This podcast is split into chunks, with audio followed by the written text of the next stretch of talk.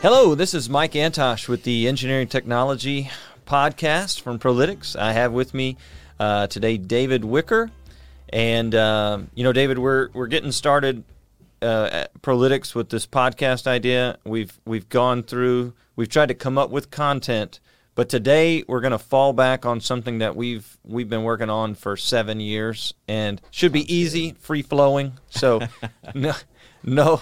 We're gonna just trust our um, trust our, our our brains here to to walk us through it. Uh, we're gonna talk about automated S I S testing. So uh, before I go any further, I gotta say um, what is S I S? Let's go ahead and define that real quick. S I S is a safety instrumented system, right? So uh, we we work in petrochem. So these facilities, refineries, chemical plants, they've got control systems that that actually run the process and try to keep it within a certain range for operation. And then the safety system that's there waiting, if it gets out of bounds, to essentially shut everything down. So that's what we're talking about today. Okay, so safety instrumented systems really in all facets of manufacturing, industrial manufacturing, right? They're used uh, all over the place. Um, and your background, how long have you been working with S I S systems? nineteen years now. nineteen years, okay. And that started, what was the very first P L C you worked with? Uh, Control Logix P L C. Allen Bradley, Allen correct? Allen Bradley, Control yes. Logix, yeah. And the best one that you've worked with? No, you don't You don't have to answer that. Triconex, we don't want to, yeah. oh, Triconex. Like Triconex. Okay. Yeah. I don't want to offend any of our potential sponsors. Um, now, safety instrument system. So what you said was if you're if you have some type of industrial process, it generally has like a control system that's supposed to, to to run it, right? And then it has, if if that isn't working, it has a safety system mm-hmm. to be the bounds. And and one of our one of our common mentors, a common denominator amongst our careers was Victor Mozecek. Mm-hmm. And I think he described it as the road, right? So the control system is the road. You're you're driving down the road in your vehicle like normal. The safety system is like the fence. Right. So something falls asleep, boom, you hit the fence. You you get distracted, you hit the fence, it brings you back. It shuts you, and usually shuts you down, right? Shuts you down, so the yeah. control system will allow you to sort of flex and then try to bring you back, like slow a pump down or close a valve or do something, and it's sort of always working like your cruise control, right? Going up a hill, going down, adjusting. Or even in today's world, your, your, your uh, cruise control that even slows down for cars in front of you and all that. What, what do they call that? Adaptive cruise control. Adaptive cruise control. Um, but the safety system is more like it just, boom, you, that bad idea, you're shut down uh, and, and shuts you down. So we're talking about safety systems. Now, um, in the industry, when you, those guys are under more scrutiny than the control system. Is that right? Yeah. And they have to be tested. Is that correct? Yeah. More frequently and to, to make sure that they meet the requirements that they were designed to, right? By more frequently, you mean they have to be tested at all, yeah. Well, the control system is almost tested on a daily basis because it's theoretically the thing that's just doing the normal business, but right? But it's being modified also on a daily basis, and that's that's part of the requirements around the safety system is that you um, you, you have to do management of change. You can't just run in there and change something willy-nilly and, and download it to processor and, and be running with something new. I, I sense a little bit of a, so there's the process control experts and there's the safety experts. I right. see a little bit of a of a dynamic here well, between yeah, these to, two. They get to do stuff all, all day long every day. And we sit and wait for six years and, you know, then a trip needs to happen and it's our time to shine. And we want to make sure we want to make sure that that system does what it's supposed to do. So that safety system is just sitting there waiting. That's and it right. knows things like, ooh, if this pressure gets too high, I have to shut down. If this yep. temperature gets too high or this flow gets too low, that means that there's a risk to the environment. There's a risk to a human, you know, there's there's something at risk there, right? Yeah, and, and we probably oversimplify. We, we for sure oversimplify. They can get incredibly complex. And, and many safety instrumented systems, they um, they perform functions on a daily basis. Uh, but the typical system is, is lying there in wait, and it's monitoring, and it's it's ready to respond um, well, very my, quickly. My experience started out in uh, upstream, offshore Gulf of Mexico. there the safety system is waiting um, and, and waiting for something to happen that's abnormal, and then shutting it down. Everybody regroups, figures out what was the problem, and then restart the facility. Um, in I think, though, you've I've listened to you talk about like burner management systems and boilers, and there is a little bit more uh, sophistication to the way those work. Is that right? Right. They're, they're sequence-based systems. Um, really, fired equipment is very complex, especially during startup and shutdown. Uh, the sequencing of, of the final elements that, that has to occur, the light-off sequence. And if you get that wrong, it, it's very explosive, very dangerous. Uh, so those times of transition, both during startup and, and shutdown, are especially dangerous. Um, but then really there's a lot of, can be a lot of hidden failures in the safety system. One, in the instrumentation itself, is it still functioning properly? Uh, that's maybe a little outside of the scope of what we're going to talk about today. Uh, two, there's the, the configuration as well, which could be, you, you assume everything's going to work right when it needs to, but if it doesn't get exercised, if there's no demand on the system, um, in some cases you may never find out if it if it actually does in real life what it's designed to do. But if those conditions actually exist, then you, you need to know that the system's going to take action and do it appropriately. Yeah, I, I mean, to use a practical example, Um, I mean, to me, there's, you know, it, your airbag is a similar situation. It's a safety system in your vehicle. You can't test it. I mean, in that instance, you can't really test it, right? Right. Yeah. You don't want to. But it's got to work. And it might sit there for years just waiting to do its job, and it's got to be ready. And the safety system has to be ready. So when did these systems get tested? Um, traditionally, or, or how is this being done in industry now? At what point in their life cycle? Like someone has to originally, you got to create a project where someone has to say, we need a safety system. It's supposed to do these things. So someone then has to program that, right? right? And then you have to commission it, and then you have to run it forever as long as the facility runs. So at what point along that life cycle does it get tested? Well, for sure when you install and commission the system, right? So we come from an engineering project background. We were designing these systems, building them, configuring them, commissioning them, um, testing them as part of that, which is a big focus of what we're talking about today. So definitely on a project, and then you produce a lot of documentation that that, that goes along with that system and how it's supposed to function. You program it according to those documents. You test it according to those documents. Then you, you put it into place. You test it at site. So we go through things traditionally called like an F A T, or factor acceptance test. That's in whoever programmed the system, built the system. You'll test it there once. You'll move it to site. You'll do a site acceptance test, uh, an S A T as it's commonly referred to. Uh, then you'll you'll actually do commissioning, um, and you'll you'll do a f- functional acceptance test, and then that test or a subset of that gets repeated at some frequency. And there's a lot of math driving this. Um, f- functional safety is a whole discipline driving. Um, the the calculations for how safe the system is, how safe it needs to be, and then along with that, how often do you need to test it to ensure that it can still reliably perform its function.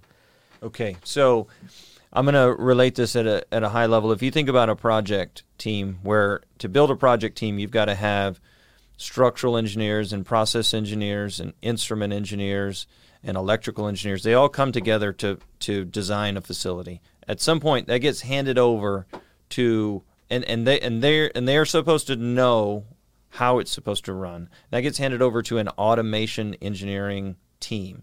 At that point, that's when this programming happens, right? So mm-hmm. someone goes into one of those systems you mentioned earlier, Allen Bradley or Triconex or Yokogawa or Honeywell or HEMA, and they and they program the logic to meet what the engineering team has said is supposed to happen. Right, and that's where the first test happens, is a factor acceptance test to say that that automation team built it to the spec that was provided, right? That's right. And then you pick that thing up, and you travel to wherever this facility is, you set it in place, and you test it again, a site acceptance, to make sure that everything that you unplugged and did at the office is now still working. And then on shutdown intervals, so like once a year or once every Typically couple of years. You're talking like five to six year. For a lot of these facilities, they're they're pushing that out as long as they can because they're making money when they're up and running. Uh, so they've, they've optimized their workflows to, to run for as long periods of time as, as possible between outages. Okay. Now, now what we're talking about is specifically software to do an automated test. Mm-hmm. Why is that even needed? Well, again, coming from an engineering project background, uh, it takes a lot of time and effort to put t- a test procedure together. Uh, not only putting that pre- test procedure document, but then executing that. Uh, depending on the, the actual platform you're using, the mechanism for, for driving a simulation, you're, you're not connected many times. Well, the first time you test this, you're not connected to the field. Um, you don't even necessarily want to send dozens of people out into the field to drive signals from the um, the, the actual transmitters and, and monitor things at the final elements. That that can come later. You're you're trying to test as many scenarios as possible on your system uh, and do this in a quick way through like simulation or through some sort of techniques. Um, so really, that's how we got into this. Is like we were designing, building these systems, programming them, commissioning them, and testing them, but um, a lot of times you fall down on the testing side. If you don't have a good plan, you don't take the time to develop a test procedure, uh, and you don't have any tools or technology to make the implementation, the execution of that procedure uh, faster. So uh, you, as the automation engineer, were testing your own work. Yeah, so okay.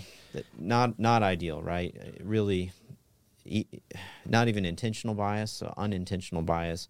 You're going to read the design document. Say you've got a narrative, cause and effect matrix. So let, let me stop you right there. So when you say a narrative, you really mean like a a Word document that mm-hmm. says, hey, we're running this boiler, and it's supposed to start up this way, and it's supposed to shut down this way.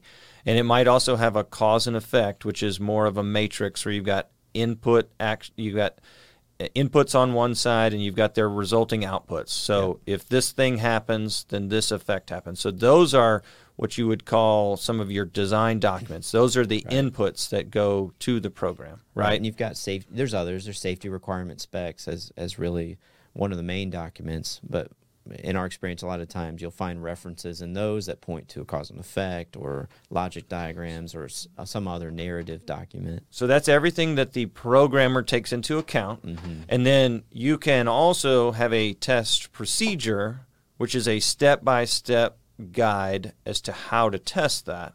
Right. How do those get created often in the industry? Uh, traditionally, it's it's manual process, either a Word, Microsoft Word, or Excel document.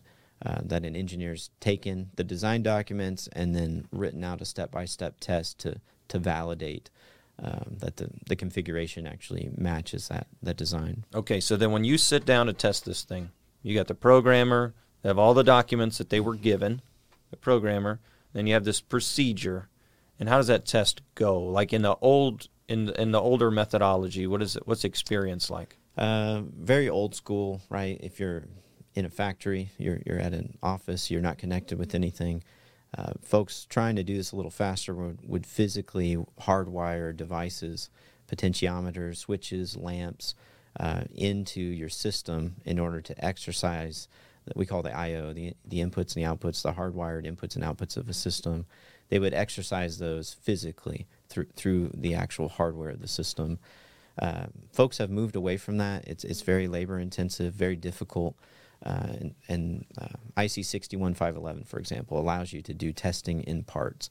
And most folks now are moving towards a more segmented testing methodology where they're they're pulling off the logic, the configuration, and they're doing all the testing on that separate from the, the actual hardware and the physical system. And for the primary purpose of this message, we're going to talk mm-hmm. about that logic, right? Really. So yeah. all of the sophisticated programming that's supposed to make this thing work. Um, and then the test... It can be a, a bit of a slow experience, clicking through one step at a time, validating it, looking at it, highlighting it, saying, okay, yes, that happened. You know, it's a witness type situation.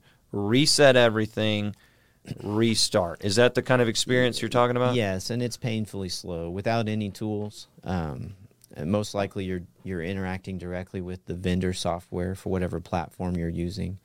Um, and you're you're sending things like disable and force commands on a tag by tag basis. So one one uh, I O at a time, really on the, the input side, you're overriding those values. You're typing in new values and you're confirming. If you're doing that manually, it might take you five, ten seconds per tag.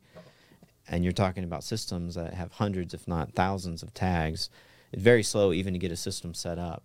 And then if you're dealing with a, a complex piece of equipment, say like a, a boiler, furnace, fired equipment, uh, you'll have to walk it through a startup sequence, which involves a purge, uh, several permissives you need to check, and then ultimately a, a light-off sequence where, where things have to transition very quickly within like ten seconds, for example. Uh, very, very difficult to to manually manipulate that many values to get a system up and running, to actually even test a safety system without any kind of simulation capability. Okay. And and what I, I always like to refer back to, like, junior high level math, if possible. That's the most fun level of math for me. Um, and the word permutation comes to mind uh, because you're talking about all of these permutations of things that are supposed to happen, right? This input and this one, this one and this scenario. So it's just thousands of scenarios that you're essentially testing, right? Because you're supposed yeah. to exercise all of the different weird things that could happen to make sure that when this thing is called into action in the facility, it actually protects what yeah. it's supposed to protect, right? And to put that into context, that, you know, typically we see, you know, eight hundred, one thousand pages of test procedure that you need to run on a system. If you're sitting there manually having to walk through each of those steps, not only follow along with the procedure, but manipulate all of the, the signals manually, Uh, it, it's very difficult to logistically even do, much less keep your focus, be monitoring the system to make sure it's actually doing what it's supposed to. That's what we found is so many folks were so concerned with the logistics of running a test that they, they just completely lose focus on what they're supposed to even be monitoring, and things would slip all the way through a project where you, you thought you had a good test, but you, you missed something that you, you really should have caught. So it sounds boring. It can be or boring. Monotonous tra- is maybe a more sophisticated word to use, but the traditional way of doing this is very boring, time okay. intensive, and expensive. That's so, the problem. So we wanted to focus on four. Now, now, so there's an upfront test, the factory acceptance test, and then there's the long-term usage down the line.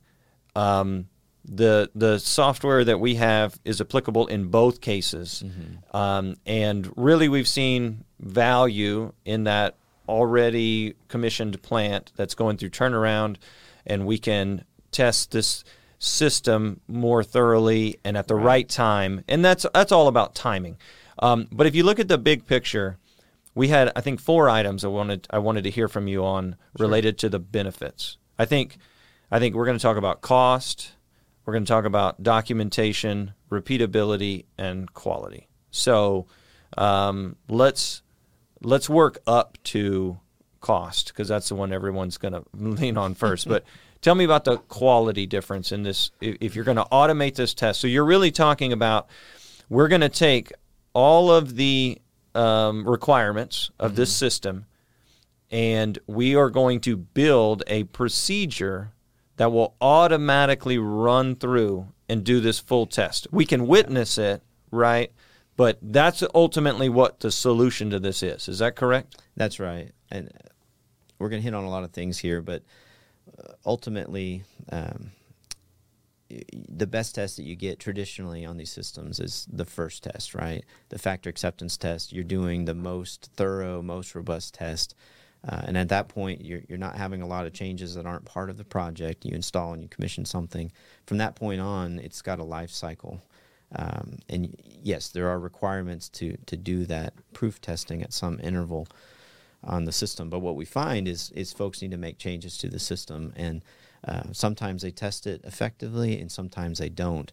Uh, but the uh, the integrity of the system as a whole can d- degrade over time. And what we've seen with the traditional testing approach is um, you, you you don't typically get as thorough of a test on those those follow-up proof tests while a system's in operation as you as you do that first time. So, um, for example, you have two out of three analog inputs, like transmitters, that are voted together. Uh, while you're doing a F A T, you'll walk through multiple combinations of those devices to to prove that they, they do what they're supposed to do, that voting integrity is in place, your degradation is in place, and all that. Um, well, Fast forward to the proof test, now you're down for turnaround, you do all this work, and they give you a shift or two to test a system out to, to make sure it's safe before they start it back up. And everyone's breathing down your neck, and you have to test it as fast as possible. Just the logistics of that situation, th- what that results in in industry is uh, as minimal of a proof test as possible to prove the basic function. So you're sending techs out to the field with a traditional test. They're physically hooking up to devices, and they're combining both like a loop check and uh, many times calibrations, loop check, and a logic test all in one package. Uh, that takes a long time. So they will they'll test maybe one combination and prove the basic safety is in place, the basic uh, integrity of, of their safety instrumented functions are in place, and then they're going to move on.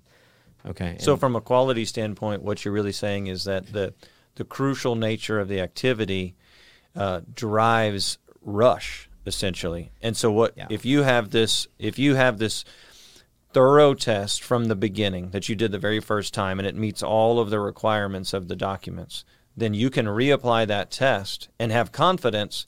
So we can run we can run these tests in a manual mode where you go one step at a time, mm-hmm. or we can run it in a semi-automated mode where you you mm-hmm. you break it up into functional pieces of the plant, or you can set it to run throughout the entirety of the program and test every single permutation that it's supposed to test. Then you get a report out that says pass fail. Is that right? Absolutely. So that that's what we we help folks move towards is a segmented testing methodology, and that, that's one thing simulation like like our software Test Drive enables.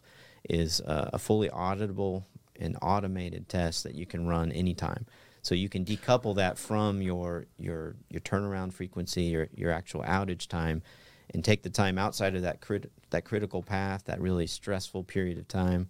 Um, you can t- you can do all of these extensive tests outside of that, and then just test the real specific physical things you need to test during that period. Okay, right. Shorter time. So we're we're talking about a software package, but we're also talking about a philosophy That's right. of segmented testing, yeah. um, which we could we could dive into more there. But basically, um, the, the the the sophisticated logic can be tested in a window that's not as critical. But we we started talking quality and saying, okay, we're we're building this full test, which is which is something that's better than when you're doing it one at a time as a human. And then more thorough, more and, thorough, yeah. And and it's and then the, our next point was repeatability, mm-hmm. and essentially it is repeatable because it's the entire test is built and locked into the procedure, so you can rerun that and have confidence that you're running the same test. Exactly. Now I myself have done this testing, and I had a highlighter and I had initials and someone sitting with me, and we said, okay, we did that. Everyone saw it work, highlight it, put my initials on it, go to lunch, pick right back up, do the same thing all day long. Yeah. I can't really repeat that test. You can't, and you might get a fantastic test out of that. I've done that myself on projects where, you know, there wasn't budget allocated to developing the procedures, but you can still run a good test. A couple problems, though. One is the repeatability, because it's not fully documented on exactly how to run that, that test. And the second is auditability. You, you run that test and you've got a highlighted document, but really you don't have any proof of what you did and what the system response was. And you're re- relying on humans physically witnessing with, with their eyes and, and, and watching everything that's happening. So how is Prolytics Test Drive solution different on the documentation side of it? So we we wanted to build a system where you didn't have to separately maintain your test procedure document and also some sort of simulation software. So we, we combine the two of those. In essence, it's it's a templated automation, uh, automated validation software.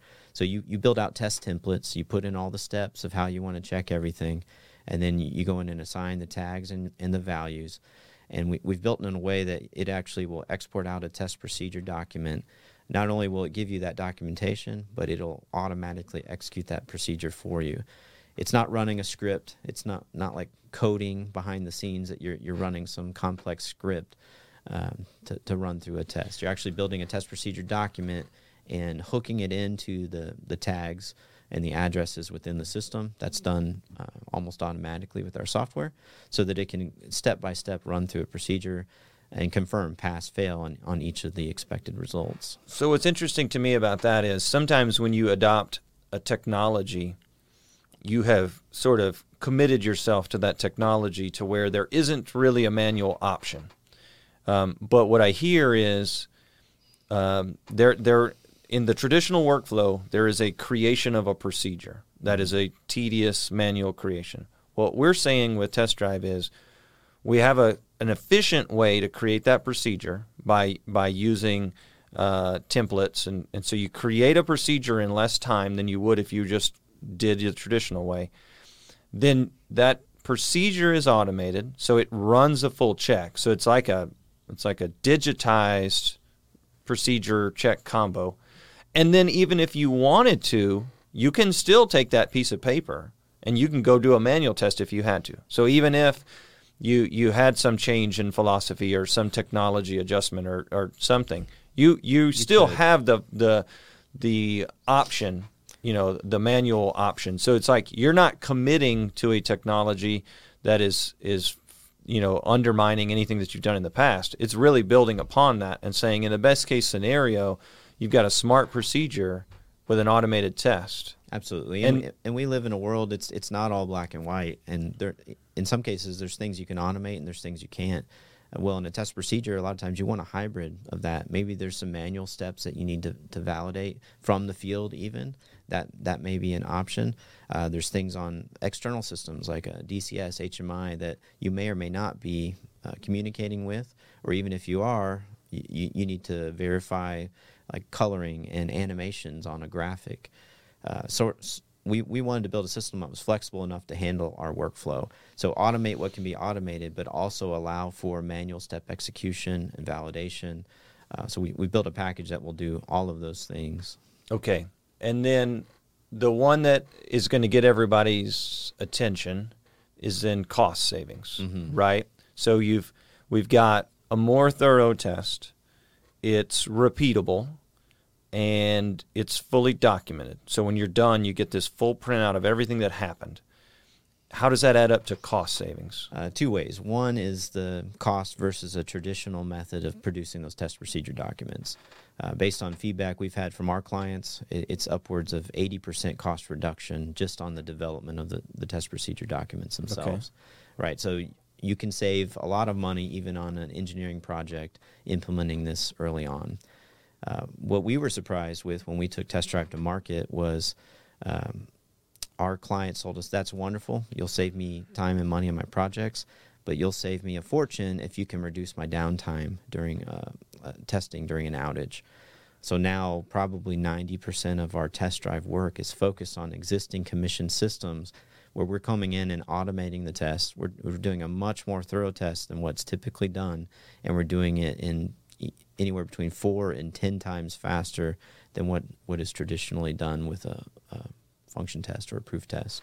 So what's that add up to? That adds up to direct savings from what would have been lost production. Uh, we're reducing the downtime, so cutting, in some cases, multiple days off of a turnaround schedule by reducing the critical path.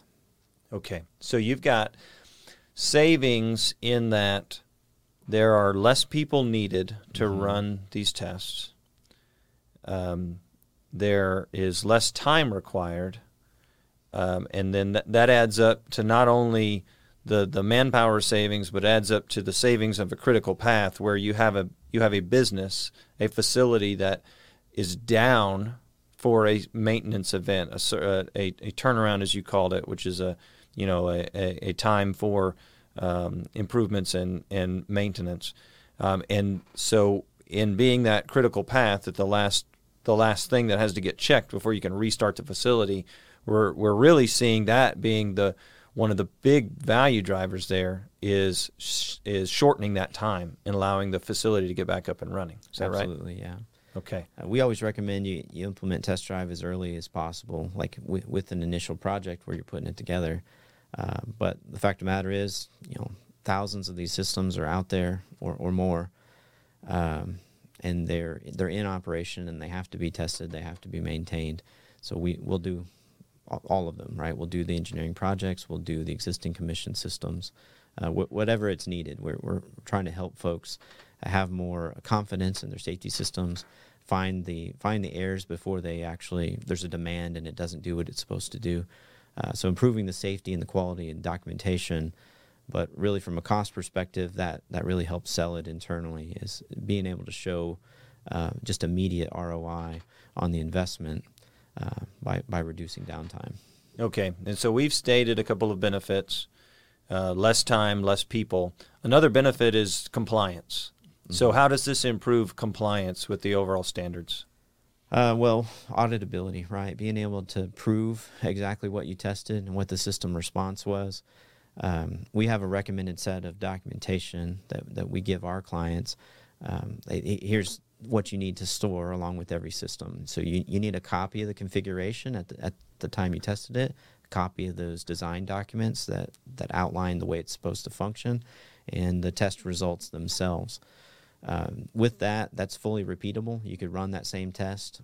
Uh, you run a test drive test on that same configuration and get exactly the same results. Um, but that's auditable. You can prove that you ran all of these tests, and you can prove what your system did.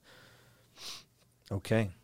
Um, one other point I think is in the industry, we've mentioned some vendors here, mm-hmm. um, but the test drive solution is agnostic or yes. independent of vendors. Is that correct? Yes, so we we write our own communication drivers that, that communicate directly with the platforms, and this could be anywhere from um, an emulator or simulator if they're available, depends on, on the vendor, uh, or the physical uh, the physical hardware. But it's important to note that all test drive tests are non-destructive, so we communicate directly with the platform for purposes of, of simulation and, and testing to make sure it does what it's supposed to do. But you do not have to modify your configuration in any way to enable the testing.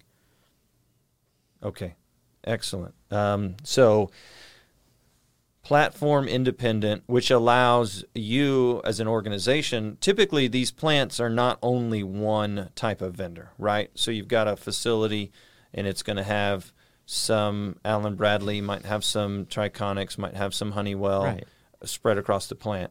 And so when you've got a system that can communicate with all three of those and run the exact same style of test, then you're also building a work practice for people where they can have consistency. Because in the industry, these vendors typically have their own solutions for a, a lot of items, or they have different circumstances because they're they're built differently. Is that is that right? That's right. And we really wanted to be a vendor agnostic solution. Um, and e- even ourselves, we didn't want to Uh, bake us into the workflow to where we had to be there all the time. So we, we deliver test drive to our clients, and they continue to maintain the configurations and run tests without us involved at all. Um, and we deal frequently with sites or, or companies that have a, a wide variety of different platforms, Triconex, Delta V, um, Honeywell System, Safety Manager, uh, you name it. So we want to enable testing on all those platforms, but give you a common front end uh, so that makes your workflow easier. Uh, too often we were dealing with just the, the pain and the difficulty of developing test procedures, maintaining them, executing them.